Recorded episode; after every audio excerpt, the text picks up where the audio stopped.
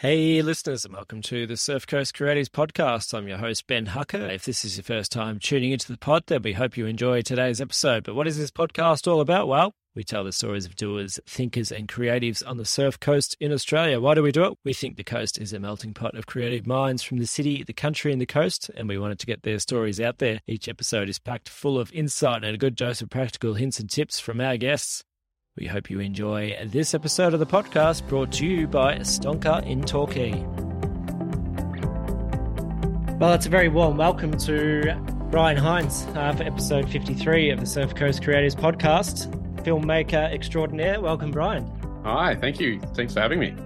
Uh, it's all good. We're pretty excited about today's episode because video, film, anything to do with, you know, long lengths of uh, big files and big images can be quite intimidating for small businesses and solopreneurs and coaches and things. So, keen to get some practical hints and tips from you today. But just before we start, do you want to give us a, a bit of a, a spiel or elevator pitch about who you are and what your business is?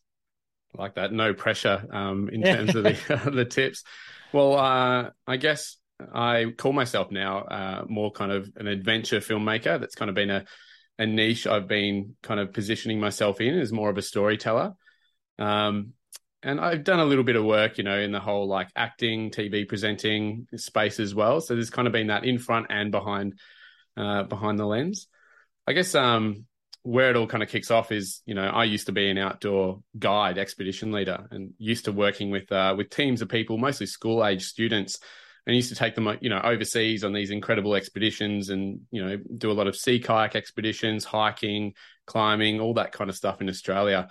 Um, and what kind of, you know, kicked me into that creative storytelling field was after seeing all these experiences, they'd go back, um, you know, to their families, to schools, and, you know, they wouldn't be able to have anything to necessarily show for it because no one had phones. It was just kind of, mm. you know, go and experience that and so that that pushed me to go all right maybe i should um i should buy a camera. Because i didn't own a camera at that point. I just had like an old iphone. And oh, and yeah. then i started um started documenting that and you know and started making videos that way. And then that's you know evolved over time now to where i'm you know working with brands working with um with athletes people creatives storytellers and uh, you know, we'll pick different uh, different projects to work on, whether they're passion or work related, um, and that's kind of been the the momentum building in that area over the last you know few years. And i'm now kind of starting to to move into a, that teaching and mentoring side of it as well as the uh, the projects and and start kind of giving that information to other people to you know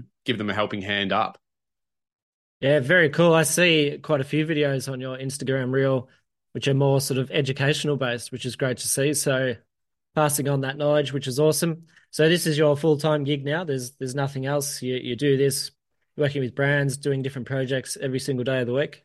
Yeah, I um I was doing teaching as well um, before I, I, got into what I am doing now. So, you know, from that guiding background, I moved into teaching, you know, diploma um, and Cert Four, you know, through the tertiary sector, and I'd have trainees that I was essentially getting them ready to to work as a guide in the industry. Um, and so, I'd, you know, I'd have TAFE classes of like 30 people and I'd be teaching them everything from like group facilitation to like weather to risk to um, all these kind of, you know, topics that would relate to that industry.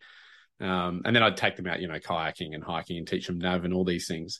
And so I was teaching. Um, and then, yeah, I guess I, I kind of got to a point where during, uh, while I was teaching, I was also experimenting with the, uh, the video side of things. And as I was making more videos and started getting, you know, more requests and I guess that momentum building, that consistency of me going, all right, you know, I'll make something here. Um, that kind of started to to get to a point where I just, you know, I had a teaching contract and I had my, you know, my own ambition. It was like, all right, well, what are you what are you going to do? You know, and the worst thing that could have happened was I said no to the teaching, and you know, I worked mm-hmm. out that I really sucked at making videos. I could have just gone back to teaching and and just kept that going. But um, yep. I decided to go. You know what? I'll move away from teaching. I kept guiding in the back pocket because I really enjoyed those experiences. Um, and yeah, and I just started kind of doing a little bit more in that video space, and then and building that up. So now, yeah, that's my full time gig now. Um, cool. well, I say I say that kind of I go from you know project to I like to be in control of my time, so I try not to, you know, fill it up just constantly, just so I'm, you know, busy.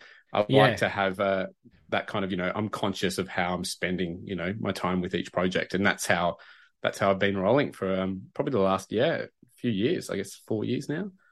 Ah, very good. So congratulations on your, your progress to date. So you just spoke about the the leap there, which we cover quite a lot in our episodes. So we could just go through that in a bit more detail. So it sounds like you thought about your worst case scenario, which was sucking at video and going back to teaching. So well, I mind, definitely, I definitely sucked early on. I definitely sucked early on. so you actually thought you sucked and you still did it anyway, which is cool.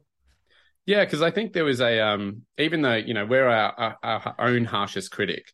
Mm. So when it comes Absolutely. to anything, you know, when you start, you're always the shittest in the beginning.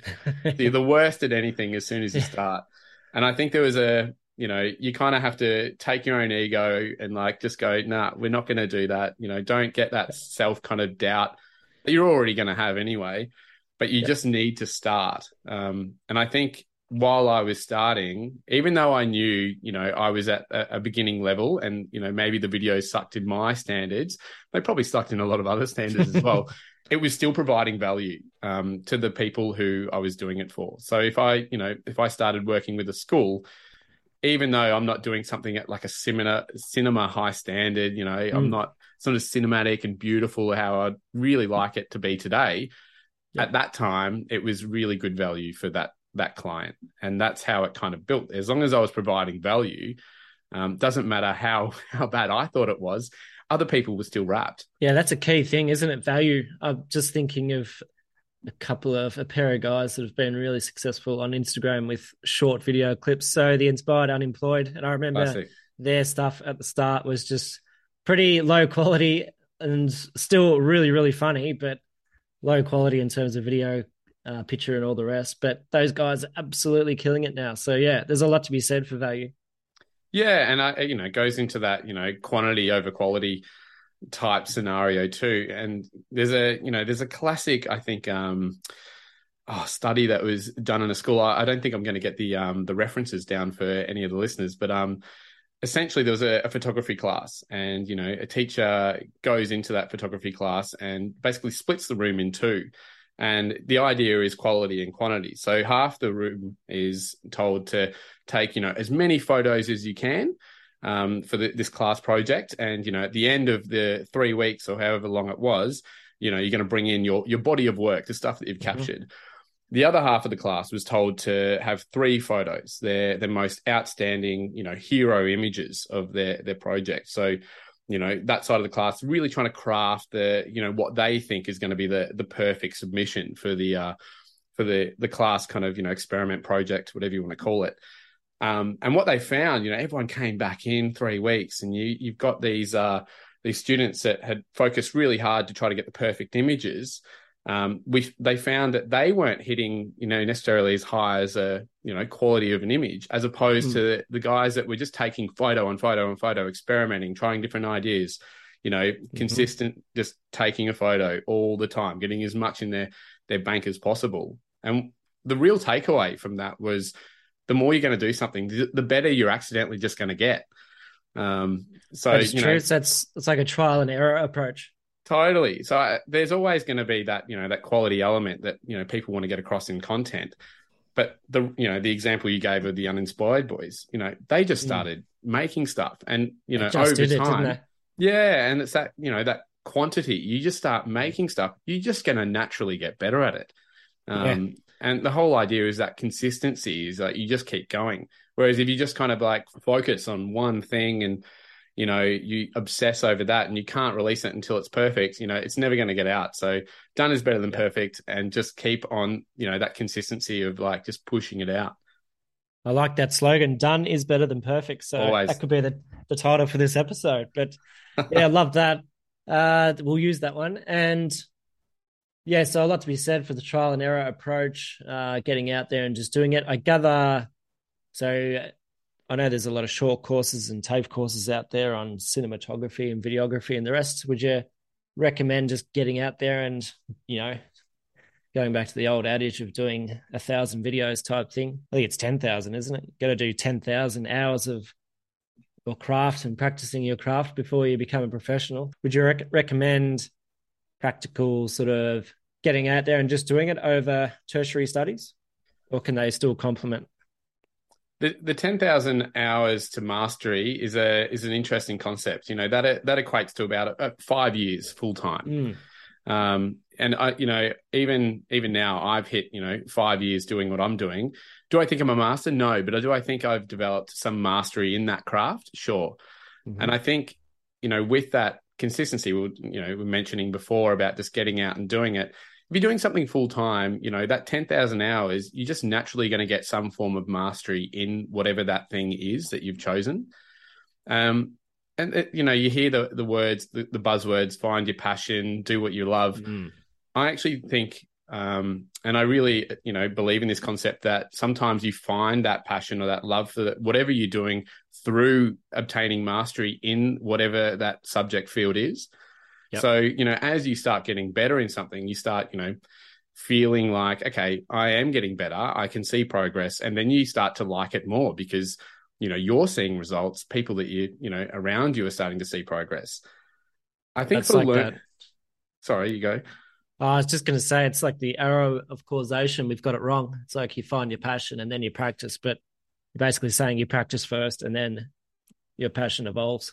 Absolutely. I think it's backwards um, with that whole modern adage of, oh, find your passion and then, you know, go into it. I think if you're interested in something, try it and, you know, and try it again and again. Don't just give up on the first go. And through, you know, if you start getting better, you'll work out whether you enjoy it, you know, and you might find that it just, you know, slightly alters the course of the way you're doing something and, you know, you get better at that thing. And so I think when it comes to to learning, you know, just to to reference what we're we've mentioned before, you know, a tertiary course versus, you know, maybe jumping onto YouTube and and learning something, I think is purely just how the individual likes to learn. Um, I think there's value on both sides. Um, I have been to, you know, conferences and like, you know, sessions and little workshops and stuff before, and I found great value in them, not only because of maybe the, the content matter, but you're meeting other creatives you're you know sharing ideas and frustrations and i think through that you know it's always better to struggle together firstly. Um, but you can you can learn so much of the other attendees as well as you know getting those tips and trips tricks from like industry experts. Having said that you know if you want to learn anything or any skill it's already out there online. You know i think the only limitation is is yourself from finding it. So like youtube for example oh, i did heaps of some rabbit on holes YouTube. on youtube if you can, uh, if you can, you know, kind of avoid the Alice in Wonderland scenario of yeah. going down the rabbit hole, um, you can, you know, be very specific with what you need mm. to know and what you want to learn. You know, a, a strategy I started using was, um, and I was probably doing this a little bit more early on. I, you know, I'm still learning now so much, and I, I still do it occasionally to try to keep that learning curve um, growing. But you know, you'd write down maybe like three things that you just need to learn in you know, for me, it was video. So, what three things do I need to learn in video that would really level me up? And so, I would, you know, watch a YouTube video. Maybe I'd do a masterclass. I'd do something on that thing and go, all right, is there value there? Am I now better at that? Mm-hmm. Um, so, you know, that's one strategy. You know, this, uh, you know, this weekend coming up, I'm running a workshop for people who, you know, I like what, that, yeah like what we're talking about, they're, you know, maybe hitting a, a, frustration point or they're just wanting you know that little different take on perspective or a little bit of a walk by walk process of like you know how do we uh how do we get to a certain level of production? And i think with anyone running a workshop you know ideally is we want to get rid of the frustrations that we experience for the people that are attending. And it's you know if it's much easier to go, you know, somewhere if you've got a map rather than, you know, trying every single route to try to get to that destination. If you've got a map and someone says, Hey, take this turn, go here, do this, you're going to get there a lot faster, essentially. Yeah, we'll talk about the workshop in a bit more detail actually a bit later on, but um, just wanted to go a step back as well before we go into the more business practical side of things, and then finish with some inspiration. So, did you grow up on the coast? Like, it seems like adventure outdoors is a big part of your life. Look, I grew up in the in the country. I wish I grew up on the coast. It's probably not why I don't ooze that uh that surfer vibe persona. um, you know, the I you know I tried growing the hair long, tried you know putting a little bit of blonde in I it. Say I that. I don't think it. Uh, I don't think it could have taken you for you know 30, 35 years in Jan with the with the long bleached hair. Maybe that was the um the the illusion that I was trying to create. I um no, I grew up in a small little country town called Euroa. Um, ah, so for those who kind of you know might be listening somewhere that they have no idea of this little town called Euroa, it's in, it's like two hours north of Melbourne, northeast country mm-hmm. Victoria. The town had about three and a half thousand people in it. Um, so I grew I grew up there, and so you know if you can imagine your, your typical um, countryside, a lot of sheep farmers in that area, a lot of people that are riding horses. I was like riding dirt bikes and shooting guns and ah, you know, there you go. I was I was that kind of you know that country kid, you know, always kind of building a cubby house or something on the weekend. I was a paper boy, um, a lot of sport, country footy, all that kind of stuff. So that was the uh, that was the kind of you know the upbringing in in that um, in that town, and I guess through that too, I you know I started off being a chef. Um, oh wow! I you know got a I think I was, going like, to ask what what came first out of everything. So basically yeah, chef straight yeah, after high food. school. The idea was you know with any career that I've had, and I've been able to kind of map this transition over the years. With any career that I have, I just wanted to get paid to travel the world, really. Mm-hmm. Um, and I just wanted to find something that I enjoyed doing that allowed me to have new experiences. So it was kind of, you know, hitting a few little marks. The idea behind Chef was that I wanted to work on a cruise ship, travel the world, and make amazing food.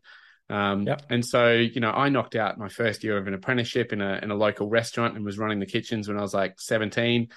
And oh, then, wow. you know, I finished school, you know, did my my year 12 and everything and and finished that. And I was like, you know, faced with the decision of like, hey, do you go to uni or do you get a trade?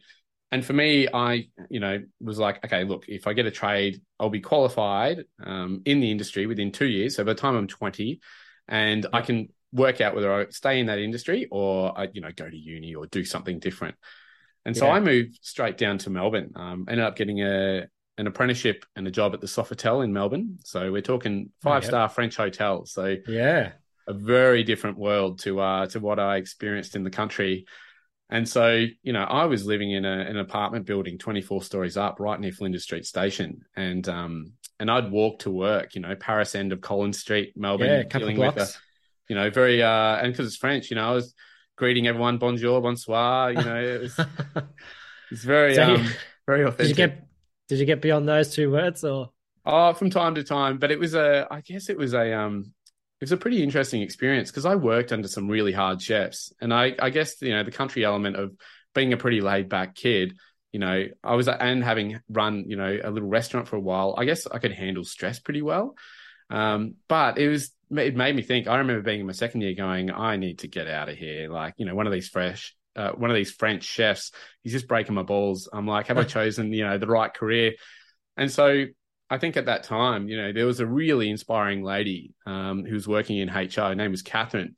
And, you know, I went down as like a, you know, 19 year old, you know, third year apprentice. I'm like kind of gearing up, you know, ready to kind of enter this professional world.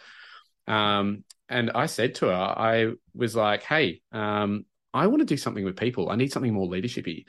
And she's, I'm like, I don't want to be confined by these four walls, you know, around me, um, working as a chef. It's not for me. And so, you know, off that, she was like, Have you thought about, you know, guiding in the outdoors? I've got friends, they travel the world. Because she knew my, uh, my core, anything I was doing was to try to have adventure and explore the world. That was really uh, my why when it came right down to it. I wanted new experiences with people. And so that pushed me into into the outdoors and then uh, you know one thing led to another. I started, you know, using my chef as more of a casual thing because I was fully qualified at that point, and then, you know, rolled into the outdoors, get trained yeah. up and all those skills, and started working with people. And I was like, hey, you know, we're starting to kind of, you know, explore, and my cup was becoming a lot more full. So you got quite a few skills. So qualified chef, you finished your apprenticeship, I assume. Yes. So you did that. Uh, got a diploma of teaching, and now your filmmaking skills. So and the guiding, pretty, you know, and I'm, I'm a trained and professional guide. trained guide. So there are quite a few options there if filmmaking doesn't work out, but it sounds like it well and truly is right now. So that's brilliant. I think the um the positioning that I started to to take, you know, I I work with a I've worked with a, a bunch of schools all over Australia and, and you know some in the world as well, and you know taking them to amazing places. I think what I started to do was I positioned myself that as a trained guide, I was able to go onto trips knowing that if anything went wrong, I'm fully trained to like step in either as another guide or a ratio or whatever it might be. But also, I had the independence element that if a brand wanted to send me on an expedition or to go in with a team at a school and be like, hey, you know, they're multi-day trekking to this destination. We need you to like trek in there, camp with the group, you know, self hike out to another group, capture some stuff with them, get back to a vehicle.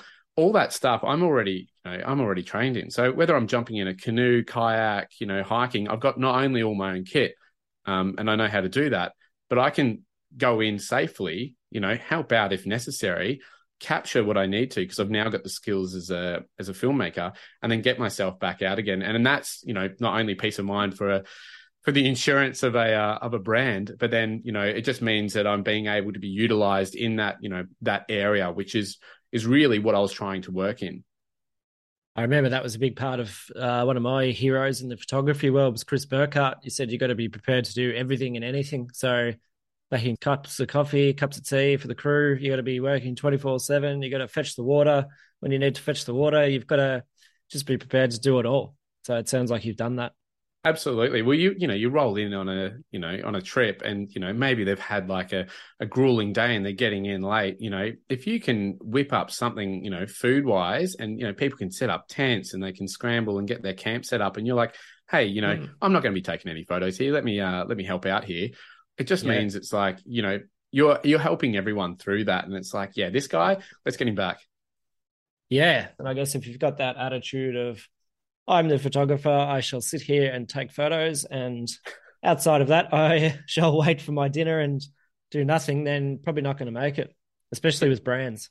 Yeah, oh, look it, it looks, you know, it looks glamorous. You know, uh, the idea of it, of any career, I think, is that you know, you can, yeah. you know, idolize and fantasize about different aspects of a career, but there's always a side that, you know, you potentially don't see, um, especially filmmaking. Like, if anything, your bag just gets heavier and, yeah. uh, and you spend a lot more time carrying that stuff around.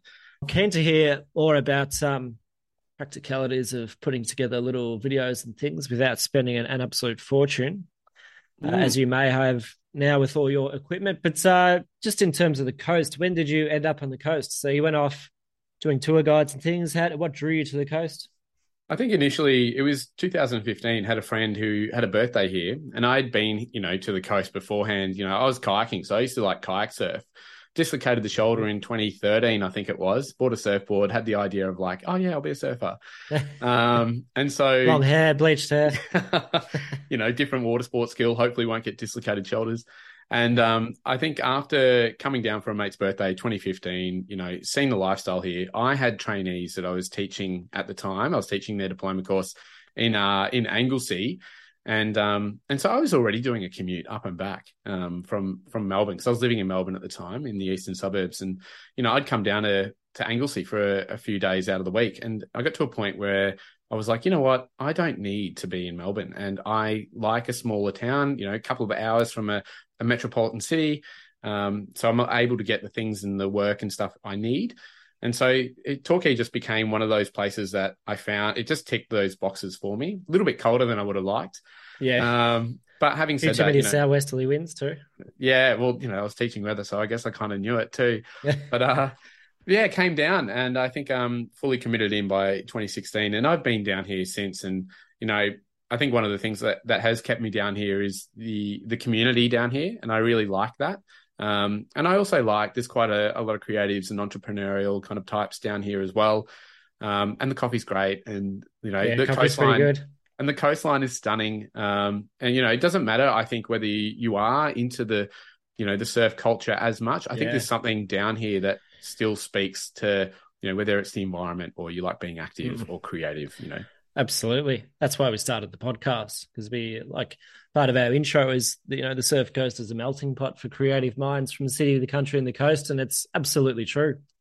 It's uh, yeah, it's a lot more than surf culture and surf industry these days, isn't it? There's totally. people that have never been to the surf beach that live in Torquay, but are yeah. actually quite creative and artists and other things. So and we were talking before, you know, like, you know, one of the films I had made was literally on an artist. And, you know, I go into, you know, an artist kind of like hub, you know, that I had no idea was kind of located, you know, just north of Torquay. And you're surrounded by people that are just working on these amazing creative projects and murals. And it's, um, you know, you, you don't know it's there unless sometimes you look for it. Um, and if you if you keep your eye out for the creatives, they are everywhere down here.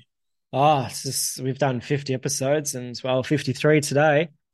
And yeah, I don't think we've even scratched the surface. That's why we brought the podcast back because there's so many stories to tell. So it's great to have have you on and hear more about your story. And yeah, it all seems like such a natural progression when you talk about it. But just to think if you hadn't had that lady in HR where you might have ended up and yeah, how different life could have been. It's kind of like, a sliding doors moment.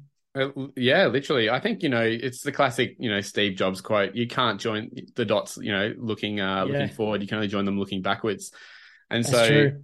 I think as you know where I am now, if, I, if, you have a look at those little position points or those little kind of you know moments where you have slightly taken a you know a little kind of path, you know, just slightly different to you know what you were doing at that time, you know, you can start to kind of map it out. And I, you know, I say this to friends all the time. I find that I go through a, like a four to five year cycle where there's a, I get to a point in that four to five years, and maybe I'm feeling like I've got some mastery in an area and I, I need to be learning and I need to be growing. And I just slightly, you know, just pivot just a tiny bit, you know, just, you know, just a tiny bit to what I'm doing. Yep. And, you know, it doesn't feel like much at the time, but, you know, give it time, you're significantly further away to where you would have been continuing the same thing.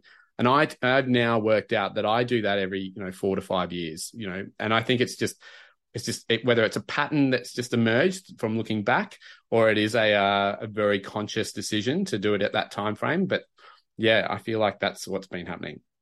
Yeah, I'm very similar. I, I just realized the other day it's five years since I quit my job in finance, and it's been a journey ever since. And even going down a different path to even back then. So back then, wanted to quit finance, wanted to do something freelance like copywriting, which I did for five years.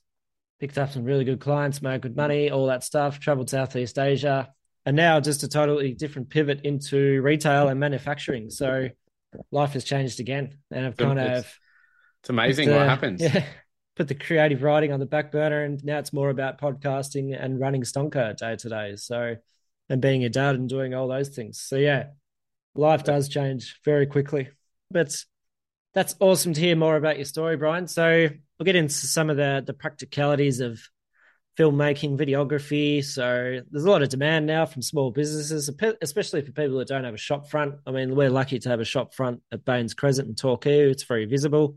But for people who don't have a shop front, you know, if they're into artisanal crafts or into van making or any number of things that you can do as an artist or a creative, what's the best way to go about just producing short videos that can kind of satisfy, I don't know, TikTok, Instagram, Facebook, all the different social media channels, and then also website, also YouTube. Is mm. there just a, like a three step formula, or is it just there's no easy way? There's a there's always a recipe for success with a bunch of different platforms. Um, and I think, you know, it can be quite overwhelming for a lot of people, individuals and businesses when they think of either a content strategy or a video strategy. They're thinking about what looks cool, what other people are doing, you know, how can they kind of, you know, stand out from the uh the rest. Um, look, if there's a, you know, a leading quote comparison is the thief of joy. Don't compare what you're necessarily going to do to everyone else. Mm-hmm. Um, one of the starting you know positions I get a lot of um, a lot of people to start with is okay, what do you stand for, and what would you like to communicate? You know, I think if you know what you stand for early on, and you know the message that you just want to push out there, having that as your platform to you know to springboard from, that's going to be a key factor. When it comes to the the type of content people consume, it can be really you know almost like trickled down into two two buckets you've got short form and you've got long form. Um, so, you know, the, the long form is almost like laid back content. So think your YouTube content, think your think anything. You, you're really gonna like take time. You're gonna watch it probably at the end of the day, or maybe while you're having lunch or something. Your phone's just running. Um, and the short form stuff is like I need to know what you're telling me, you know, now, and I'm not gonna hang around for a long time. I'm, I'm doing things. So you know, short form, long form. There's your two buckets in terms of strategy, there is a there is three things that you know I tell people that if you include any one of them into a video, that's going to you know definitely retain people. If you hit all three, amazing. You're going to probably have something go viral. So you've got value, you've got story, and you've got quality production. So, you know, to go into into value, value can be anything from like learning a skill, it can be entertainment, it can be an idea, a message, something that comes across. But when you watch that, you know, that video, you come away with something. There's, mm-hmm. you know, you're either having a laugh and you you remember it, or you're like, hey, that's changed my mind, or you're like, I'm now I know how to fold washing in two easy steps. You know, like whatever it might be. Story. So tends- even if it's just to stop you there one second, so even if it's funny, it's still valuable. Yes, because you're you're providing something to someone. So yep. Having you know having said that, you know something can be funny and provide value. Um, mm-hmm. Like in terms of um, of learning something, you can you, know, you can make a funny lesson. Um, whatever it might be. That's why things like you know skits or you know shorts um, that you might find you know all over TikTok, Instagram, everything yeah, those comedy skits are providing a value, whether you know you realize it or not. You're getting something from that. The next one is story, and to be honest, story should probably be the first thing. Um, and so, if you can find, you know, a you know the kind of protagonist, you know, build a character, the conflict and resolution. That's really the heart of any story: conflict mm-hmm. resolution. Mm-hmm. And if you can, you know, take a viewer uh, on that journey, and they see maybe a struggle and they see a solution, um, then you know that's going to form a big part of that connection and that reason why to watch a video. So story tends to be you know one of the at, at the heart of short form and long form. And you know we mentioned comedy skits as well. So you know generally they form some form of story, and you're laughing along that story chain. Yeah. And the third the third thing is quality. So, you know, quality comes in the form of maybe how something is cut together. It can be you know, uh, something visually stunning. So whether that is, you know, a whale breaching and it's just shot on a really nice camera, hmm. or mm. maybe it's, you know, ASMR, you know, you've got a really nice mic and you start kind of like, you know, making different noises and opening packets of chips. There's a quality there that's going to keep you interested. Uh-huh. And so you hit any one of those pillars, those, you know, that value, that story, that quality, if you hit any one of those, that's generally going to keep people, you know, watching, right. you know. But if you get all three, if you can tell a story that provides value and has mm-hmm. really good quality, you're most likely going to have something that's going to go viral. The well, one, ca- but you only have to hit one of them. You only have to hit one of those three Excellent. if the video is going to be, you know, somewhat successful or, you know, be of use to someone else. Um, yep if you get all th- the idea is to try to get as many of those three as you can. Yeah. The the one catalyst that really, you know, takes, you know, everything to another level is how you present it. So, you know, you've got these three things, fantastic. You know, you might be providing value, you might be telling a good story, you might have something that's visually or auditorily stunning, but it's how you present it that's going to make the difference. So presentation is all about how you, you know, put it together and you present it to people. Um, and that, you know, the magic's done either in the uh, the editing or it's done, you know, how you creatively, you know, say something or do something, whatever it is. That's going to be the uh, the difference as well. So the, you know, the real kind of um, the example of, of, that is, you know, if you're finding those skits and, you know, the camera angle just shifts, you know, from one person to the other, or, you know, another mm. example might be you watch a YouTube video and every now and then they've shot it similar, but every now and then there'll be a cut into, uh, to, yep. you know, t- tighten the frame and then back out. You know, that's just a way of presenting it. So it becomes a little bit more engaging. So you're, you're not feeling stagnant watching something. It is slightly changing. And that's just an example of presentation.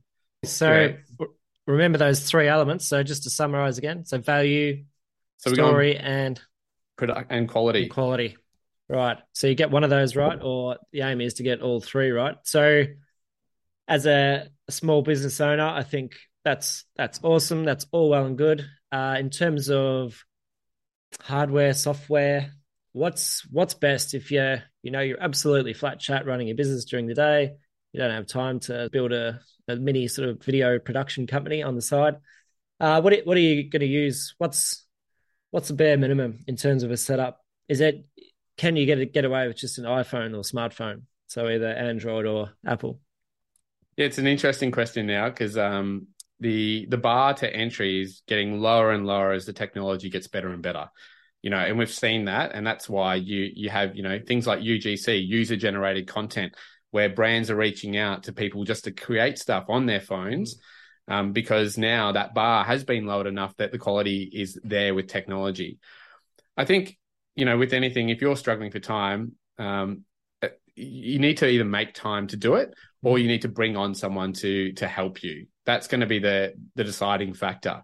If you're finding that okay, I've got a little bit of you know room that I can make some time to to build in some content and you know either to to make some stuff. Most of the time, you know, a, a, one of the latest iPhones can be fantastic for TikTok. Um, and you might even find that you can get that, you know, across for Instagram and things like that as well. You can film 4K, you can, you know, get a range of shots, and you might find that, you know, depending on your business model, if you're just trying to get that uh, quantity, remember, you get better the more you do something. If you get that quantity with an iPhone of getting creative and shooting it and maybe editing inside an app, um, that can get you, you know, maybe the the momentum in terms of the quantity that you need for you know building out some social storytelling or some value add or some production quality that you need to get across when it comes to like youtube you know doing some stuff that's longer form that's really tedious to do on your phone and especially mm-hmm. if you're trying to do some form of brand storytelling or you know you want something with a little bit of a higher production value for me, I've kept everything, you know, Mac based. Um, but having said that, you know, a laptop is generally going to be, you know, I've made full documentary films just using my laptop. Oh, wow. um, and, you know, in terms of software, there's a lot of people have different preferences. And at the end of the day, software and cameras are just tools, you know, to allow you to do whatever it is you want to do. So I use Final Cut because it's optimized for Mac. Um, Final and Cuts. Final Cut, that's the editing that, software. That's paid software. It is. You, you can get a trial, like you, you, know, you get like a three month kind of, um, you know, uh, what do they give it? Like a, a three month kind of trial, and then you can pay for it. But it's a one time purchase. And the reason I use it, it has a really quick output in terms of export import. It's uh, it's user friendly in terms it's very intuitive. Um, and it's a you know it's pro level as well, so you can actually go in and there's features in there and there's tools in there to really level it up. Um, if you think about Final Cut, it's think it's like a base editing software that you can get lots of different apps and things to like come in okay. and help you with like templates, titling, transitions, that kind of thing. So you can build onto it. Another one is uh, you might hear like Adobe Premiere yep. Pro. Um, that's a subscription base. So rather than a one-time purchase, you are constantly purchasing for that. Um, mm-hmm. That's probably more aimed at someone who, it, you know, the the um, the learning curve is a lot steeper. But once yeah. you do, once you do get it, there are some tools in Premiere Pro that are a little bit better than Final Cut. You know, it might be like some of the stabilization or color features. Yeah. Um, but you know, once again, it's like that works seamlessly with motion graphics um, and really stunning kind of um, visual effects. So the idea you get Premiere is like you edit in that, but also you want to do some visual effects. So it works really well with After Effects. And then you've got everything from like DaVinci Resolve, which is also another platform that is pretty much the industry standard for color grading. But having said that, it's a really good editing software as well. But they're probably yeah, the, the three. Top three. Yeah. lots of good things about DaVinci. That's a a free software, isn't it? I think so. Yeah, done by uh, Blackmagic. They uh, they yeah. released it for free. Look, uh, you know, I as I kind of work and you know teach people and everything, I keep everything Mac based because it's an ecosystem that allows mm. my phones and technology to to talk to each other. Maybe I'm kind of like biased for that because I have those products. Um, I just find that if I want a Mac and I want to use it, Final Cut's integrated and uses all the core processes to you know their optimum potential. Whereas if I use a different program and I still like my Mac because I like AirDrop and all these kind of other things, um, it doesn't it doesn't use them to their potential. So okay. usability, yeah, I edit with Final Cut. Um, in terms of like audio and color and things like that, I tend to do that all in that platform as well. Um, mm-hmm. and, you know, whether I'm recording on a on a podcast mic or a different mic, you know, I can do that in like GarageBand. And there are lots of you know other little kind of you know you can get Logic. You can go as like hard into software as as you like. Yeah, Descript um, as well is now really good. Does video and podcast. That's the software that we use for podcast. Epic. I we'll see. I guess this is your you know world of podcasts. I I, I yeah. have no idea. Um, yeah, I um, think pretty sure they have video functionality as well. So I'm keen to actually try it out and make a few videos using Descript. Yep. And I, I guess, you know, if people want to, you know, make some longer content, you know, you can buy a, a nice camera. You know, you can go as expensive with cameras. I'm shooting with Sony's um, at the moment just because they work really well for what I want. I've used Canons, I've used Panasonics. You can get yourself a good DSLR, you know, and uh, I would say, you know, a nice 24 to 70 lens tends to be the most, you know, used eh, with, you know, DSLR shooters and just, you know, kind of everyday photographers as such. You could buy a little shotgun microphone, um, and you know you can shoot on that, and you could you can make a film on that if you want. Um, so that's a seventy mil lens, twenty four. 24 to 70 is probably going to get you most bang for your buck. You know, you can take oh, some, zoom lens. Yeah. Yeah. You can take some photos. You can, um, you know, you can mix up your kind of focal lengths. That'll probably be one of your, your most used. You know, people can buy, you know, a little lav microphone.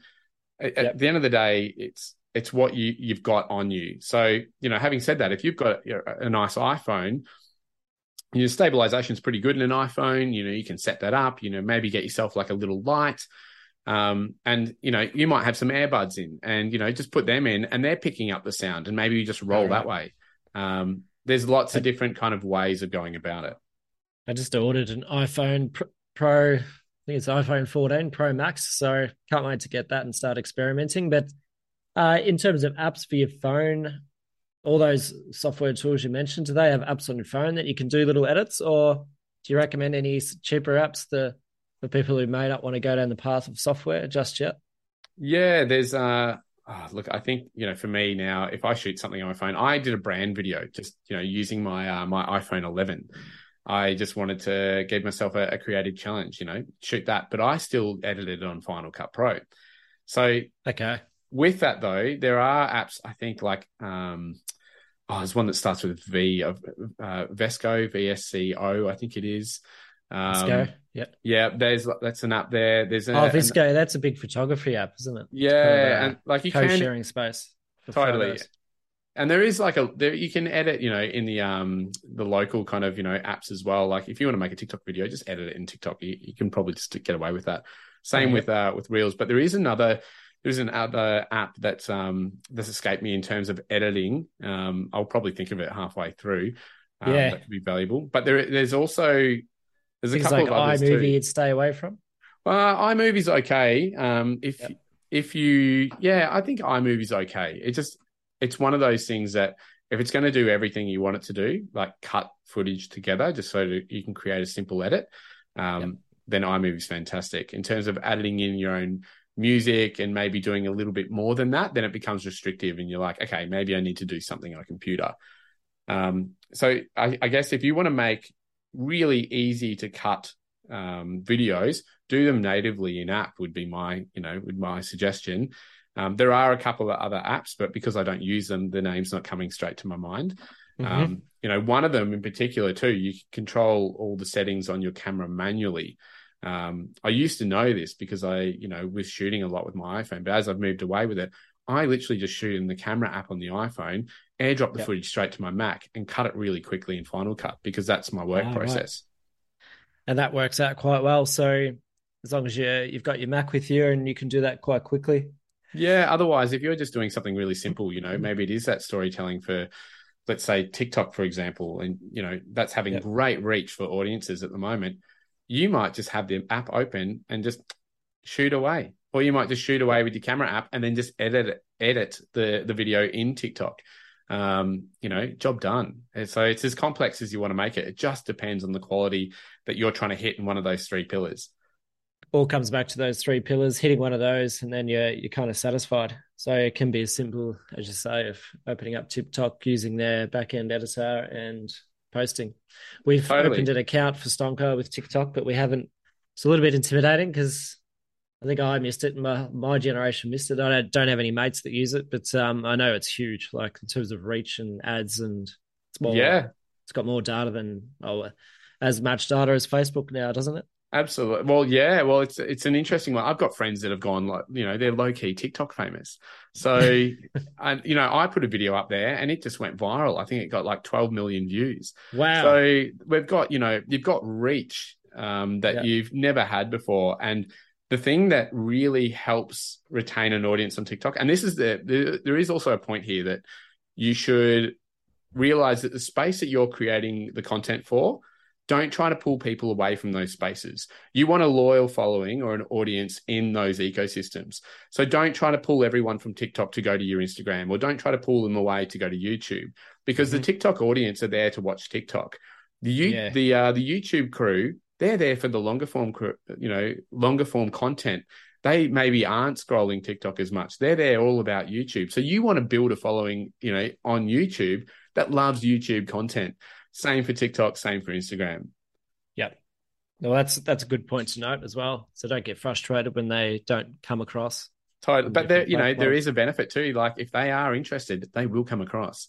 So you know, the the big thing that was probably happening a couple of years ago was, um, you know, you'd build an audience on TikTok, and they'd be like, "Hey, what do they like on Instagram?" And so they'd come across. Yeah, but, keep feeding. Totally, but it's not happening as you know as much. It might happen on a small scale, but generally, people are staying in those ecosystems, and those platforms want to keep people on their platform. The last thing they want them to do is leave. That's uh, it's not surprising actually, because there's so many social media platforms out there now. It's like now you've got this hardcore group of people that are go like, no, we're TikTok, and that's it. yeah, but they also don't, don't want to see mum and dad on Facebook, and they don't want to uh, you know, other content on Instagram. So they're just they're TikTok. Absolutely. There's and there's value adds to, you know, to all platforms. And you don't need to feel like you need to spread yourself super thin either. Like if you've if you're like, hey, we would like to give, you know, TikTok a go, or we would like to give Instagram a little bit more effort, or, you know, mm. maybe we are going to tell stories a little bit more regularly on YouTube. Eliminate the numbers, eliminate the followings, start to build a, a library of footage because what happens is as you do that, you know, people will, you know, come on and maybe they'll watch something, but they'll binge. And so they might be like, hey, what else have they been doing? And let's say you've been documenting a, know, it could be like a van build. And, yeah. you know, maybe your last video of like, this is our van. How sick is it? Uh, you know, that video does really well. And all the other ones before it, and, you know, that journey, that hero's journey up to that point haven't really been seen. But what happens when mm-hmm. that video does really well? People are like, hey, I want to see where they started. And they start binging and they start watching it. Back. Yeah. Yeah. So, you know, just because you're starting and you're getting the ball rolling doesn't mean it's not going to provide value down, you know, down the track. But it also means that you're going to get better because the more you're doing it, the better you're going to get. That's a good point, actually, because that's how I picked up on Inspired Unemployed. I think I watched one of their videos and they were quite large by that stage. And I ended up spending a Sunday afternoon hungover. I think it was after my Bucks party, just binging on Inspired Unemployed because it's a cold, dark day and you know surf and things like that. So and that's what being... that's what the platform wants. They they want you they yeah. want you to spend the time there, just so, over and over again. totally, and I you know so for brands, people having that strategy is just work out what you want to do. You've got those three pillars pillars of like value, story, quality ha- think about how you present it. And that's where watching other people's stuff of maybe how they present something, you know, the the whole idea is whatever niche you're in, go and look at the most top performing videos in that niche and work out whether you can do it or you need to bring someone on. If you can do it, copy exactly how they presented it, but obviously you're doing it your style, your value add, your message. Just have a look at how it's being presented. Yeah, that's another good point actually. So does content have to be entertaining or can it just be information? So, say we sell a lot of foil kits from Armstrong. A lot of that stuff is very technical, and you know you get into aspect ratios and other things. Can you still do stand there in front of a camera and just say, "This is a foil kit, A, B, C, D, E, F? F," or you want to bring some life to it, no matter what? Uh, look, I think they're probably, you know, for some people, that's all they want. They just want yep. you to tell them the just information. The yeah, like if you're sometimes if you're watching a tutorial and let's say how to fix something on YouTube, you don't want the fluff. You don't care if the guy, you know, the mm. person's like bubbly. There's like, hey, put this here, do this. This is what it looks like. You know, there's a space for that. Um, but also if you can try to not make it as like deadbeat as possible, that's also yeah. not a bad thing. So, you know, you don't necessarily need to like jazz it up tenfold. But if you've got a message that needs to come across and maybe it's super important, if you can just find a way to articulate it that the viewer can at least pay attention and follow along and it's not mm. like a, an abrasive sandpaper to listen or watch yeah um, that's also a good thing the wind blowing in the background it's totally. always a killer on YouTube. well, you know, you, you, can get a few um, AI, you know, software things to kind of take that out, but um, you're much oh, yeah. better off doing as much as you can in camera. Yeah, cool. So that's some really practical advice. I hope uh, listeners got a lot from that. Uh, I definitely got a lot. So value, story, quality, those three key uh, key things. Get one of them right, and yeah, sounds like you're going a long way to making a decent video. So I guess we'll move away from that practical hints and tips, Brian. Uh, let's get into a bit of inspiration. Who inspires you in life and business? So, what what makes you keep driving forward and keep growing your business? And because it's hard yakka being a a filmmaker. Mm. Uh, I know it's any creative industry; it's hard yakka. So, what keeps you you moving? I think uh, who I am, who I want to be in ten years, is probably yep. one of the uh, the big one. Um, you know, you see kind of the person you want to be. That is a that is a driving factor. You know, if I want to be, you know, directing something on a bigger scale, and you know, I want to be telling stories, and I want to have a certain level of autonomy over my time, is what I deem as success and freedom. Then you know, that's one of the key drivers. Um, another one is friends. Like I have, you know, friends that even, you know, they might be doing a, a, small scale business and the fact that they're just brave enough to start it and you know and take it on you know head on. And they might have a small family as well. I get a lot of, really inspired by those kind of stories. Um yeah. I have lots of different, you know, different friends in the creative area. Maybe they're working on a, you know, a project and they're shooting and they're doing something like super interesting and it's fun and it's like, and they're just bringing an energy to it that's really, really contagious that goes, all right, you know what? Uh, maybe I need to be a little bit better here, or maybe there's something that I can learn from seeing them grow in this space. Mm-hmm. So I, I, think it's like a an amalgamation, like a lot of collection of stuff around me, and then it's always coming back to who I want to be in the years to come. So that idea, that's probably my um my big kind of you know what driver, yeah, powering me forward you know, I did. I have taken a lot of inspiration too from a, a, YouTuber called Johnny Harris. He used to. He's an independent journalist. Has worked for uh, for Vox. Um, tells incredibly stories, and I think his level of articulating points and getting across ideas in a way that isn't dry, super contemporary, and the way he's built out his team, he is someone who I'm like in terms of business and the way he's approached um, his platforms from a a really kind of educated and um, I guess just a really good approach. You know, I take some inspiration from him as well. So that was Johnny Harris. Yeah, if I'm to name it like a, a YouTuber and you know, and yep. a lot of and my friends, I won't name them all here, but uh, but yes, I I you know that's probably that circle. I think you know who you surround yourself with and who you you're having conversations with definitely you know definitely help you grow into the person that you potentially want to be. Yeah, I love that. So even that question, who do you want to be in ten years? Like that can just help you clarify things. Yeah, getting like, a little bit lost. It's like, who do I want to be in ten years? Absolutely, and you know, people do that even like with you know, I have kept fit for the last you know 14 years you know consistently have kept myself in good shape and health has always been a high value but i use health and like you know doing a workout or the gym as like a uh, as a metaphor for life you know mm-hmm. who i want to be in 5 years is someone who's like happy healthy and strong and so that person, what do they do? Well, they go to, you know, do a workout regularly. They don't make excuses. They, yep. you know, do stuff that's difficult. They find a way to go beyond, you know, maybe the everyday. So that yep. person is now inspiring me. So I might not want to go do a workout. I might just want to go, you know, I'm a big chocolate fan. I love my Whittaker's. so I will happily sit on the couch and eat half a block of chocolate. But mm-hmm. it's not about me. It's about who I want to embody, you know, in that time period and, you know, who I'm going to, you know, think of myself as, you know, five years from now, that person, that person is what pulls me out. And it's the consistency. That, yeah. You yeah. know, if, if I just showing know up. it's showing up's the hardest Woody, thing. Woody Allen said 80% of life is showing up or something. 80% yeah. of success is showing up. Absolutely. So if you can just show up and, you know, it doesn't matter as long as you just do your best. Um, and it, the best, you know, looks different every day.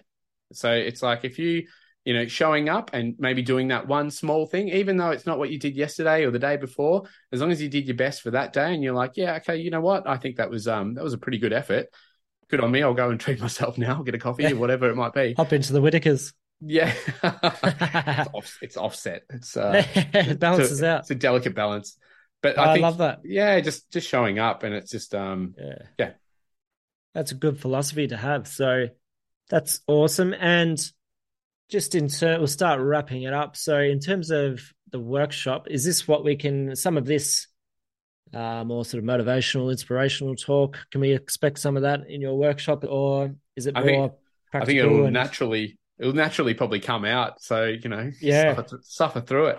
you want to Um, tell us a bit more about the workshop? Is that online or face to face or? It is face to face. I think this is the uh, the start of what I'm trying to work out if I create a, a workshop series. Um, at the end of the day, it's providing value and giving that helping hand up to other creatives and storytellers. I noticed being here in the community, and I'd go and see, you know, different events and different films and stories being told, and I just noticed that, you know, there could be a real leveling up of these things if there was a little bit of a, a guidance, a little bit of a workshop, you know, something to really kind of Mm. help propel a lot of these ground root stories, creatives, you know, forward. Um, which I was, you know, just finding that that wasn't happening, and so you know, I was like, all right, what can I do to to help provide value here? And the idea behind it is over two days, it's a it's a foundations process. So basically, basically, you you start with an idea or a very base knowledge of how to maybe make a video. We go through some of the things that you know we've talked about, you know, of the things that make a a, value, a video worth watching, the types of videos, Mhm. and then we go through like let's have a look at the gear. You know, I'll bring in my kit. Let's how look. Let's look at how we can set up our tools to get the most out of them. How do we use them?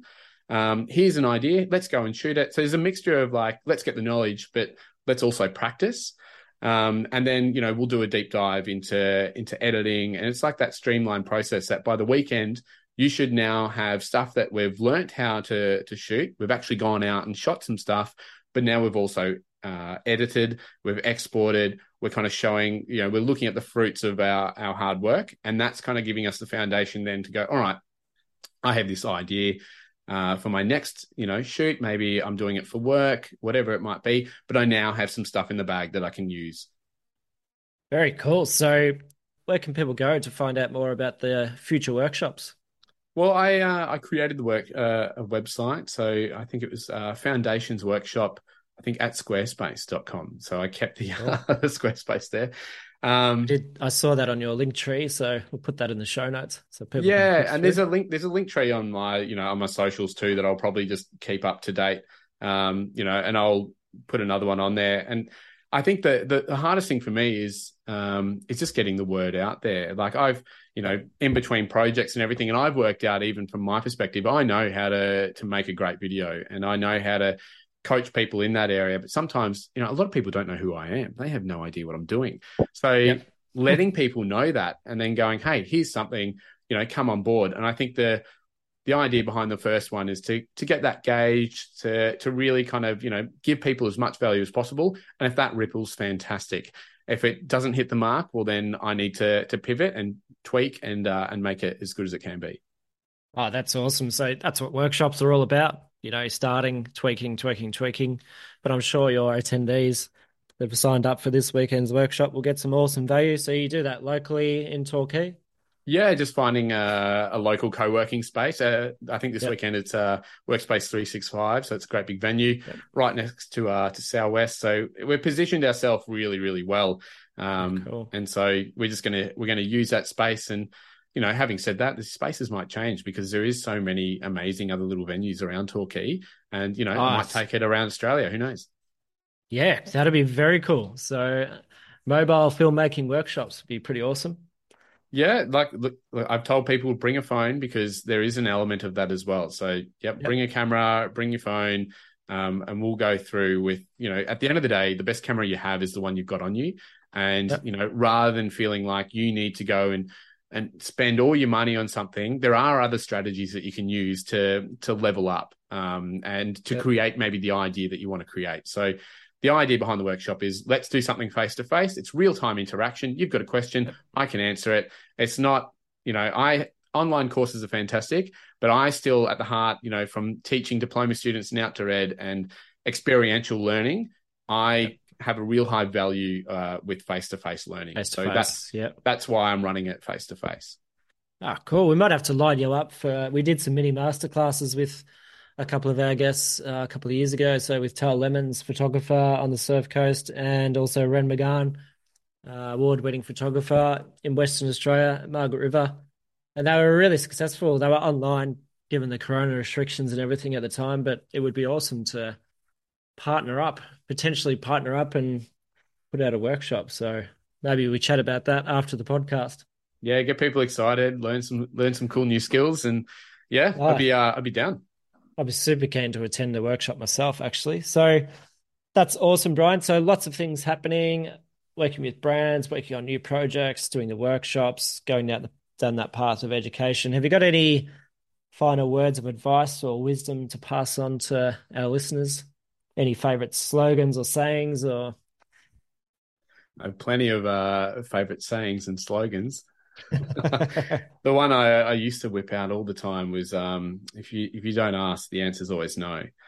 Ah, uh, I like that. And that you know whether that is working with someone, you know, having a chat. Um, it could, uh, you know, I used to, used to use it with students all the time. You know, mm-hmm. I'd be doing I'll be doing trips overseas. You know, I'd take a team and let's say we're like, you know, deep in uh, deep in Peru and they need to work out, you know, how to find somewhere to eat. And yeah, like, why don't you ask someone in Spanish? And they're like, oh, I'm like, if you don't ask, you don't know. You know, all the answer's always no. Or you know, maybe yeah. they just th- those key lessons. That's probably the the one thing. But I think the big one is consistency. If there's a, a message i can um i can kind of you know leave as a, a departing thought is that whatever you're going to to do um first take action in it but just be consistent. Yep. And you know and whether that's just once a week um whether it is you know um you know every day whatever it might be it could even just be you know you want to get better at coming up with ideas you might spend the morning just write three ideas. Do that consistently and you'll just naturally get better. So i think consistency is uh, is something just to to take away but remember success comes through consistency. Mm-hmm. you know that will develop into mastery and through mastery you may find something you're passionate about. Yeah love that. That's a, a fresh message actually. So we always talk about finding that passion and pursuing it but yeah it's about if you show up consistently and do the hard yards, then their passion evolves from that as well. So it's love hearing back, that. It's all yeah. back to the uh, the gym idea. Just show up and just do do that consistently. Yep. You just show up consistently. You some form of mastery will happen, and it's through mastery that we develop our passions. Get in the get in the gym and do your reps, figuratively. do your reps. Give someone a high five. Maybe you just walk in and just walk straight back out. Hey, you showed up. Yeah, exactly. Uh, awesome to chat today, Brian. It's a really, really good episode. I can't wait to get this out to listeners. So I hope they got lots of practical hints and tips and lots of inspirational advice as well. Really appreciate your time today. I know you've got to get on the ferry and get across to the other side of the peninsula for another project. So really good chatting with you today. And where can followers go? Just as a final word to to follow you and follow your story. Yeah, absolutely. I'm uh, going across to, to cuddle some koalas, which will be uh, quite a nice, very nice today. Um, follow me. It's just my name, Brian Hynes. There is an underscore, so Brian Hynes underscore. That's the same on uh, Instagram, TikTok, and I think YouTube. That's excellent, Brian. So thanks very much for joining us today, episode 53 cool. of the Surf Coast Creatives podcast. There is uh, there is a website too. If you're you're looking, I probably should have just mentioned that. Um, The, the Hynesight Productions is, uh, Hynesight is my, Productions. my business website. So um, Hynes, H Y N E S, and it's just Hynesight Productions. Thanks for the chat.